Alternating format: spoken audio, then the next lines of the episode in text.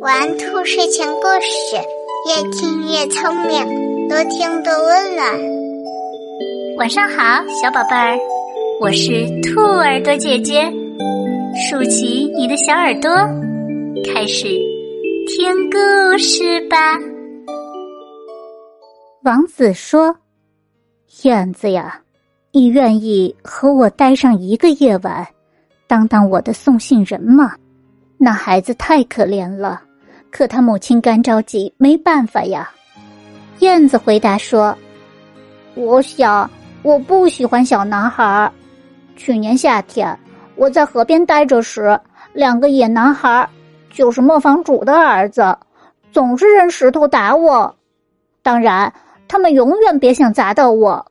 我们燕子飞得快着呢。再说了，谁都知道我们家的人身手矫捷。”不过话说回来，扔石头打人总是不光彩的。但是快乐王子看上去难过极了，小燕子觉得很过意不去。他说：“这里好冷啊，不过我会跟你待上一个夜晚，给你当送信人的。”谢谢你，小燕子。王子说。于是燕子啄起王子剑柄上的那颗大红宝石。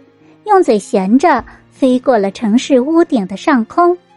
它飞过白色的大理石上刻满天使的大教堂塔楼，飞过了宫殿上空，听见了舞会的声音。一个美丽的姑娘和她的情人来到外面的阳台上。我多希望能穿上新衣服参加这次盛大的舞会呀！姑娘说：“我说要往衣服上绣丝帆帘。”可那个女裁缝太懒了，她飞过犹太居民区，看见那些上年纪的犹太人在互相讨价还价，用铜秤称钱呢。最后，她飞到了那户穷人家，朝里看去，那男孩在床上烧得来回翻身，他妈妈累得支撑不住，已经睡着了。他一蹦一跳进去。把嘴里的大红宝石放在了那个女人的顶针旁边，然后他轻轻的绕着床飞，用翅膀往小男孩的脑门上扇风。我觉得好凉快啊！我一定好多了。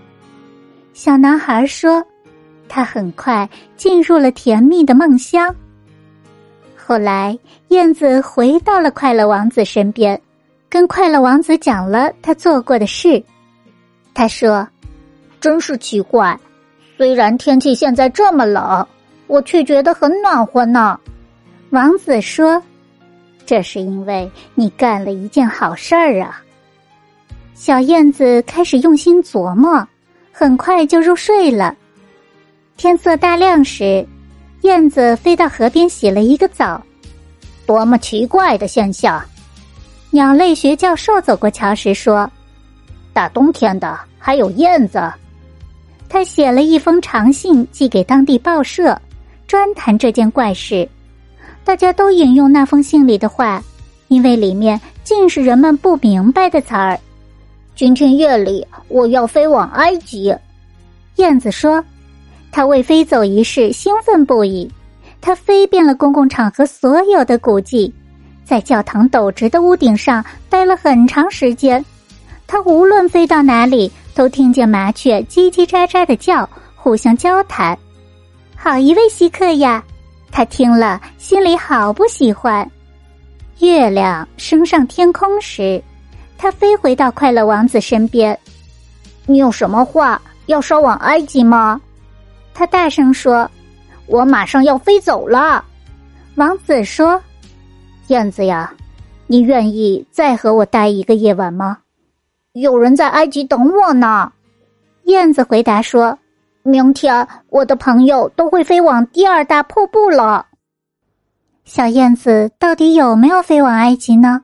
欢迎明晚继续收听《快乐王子》第四集。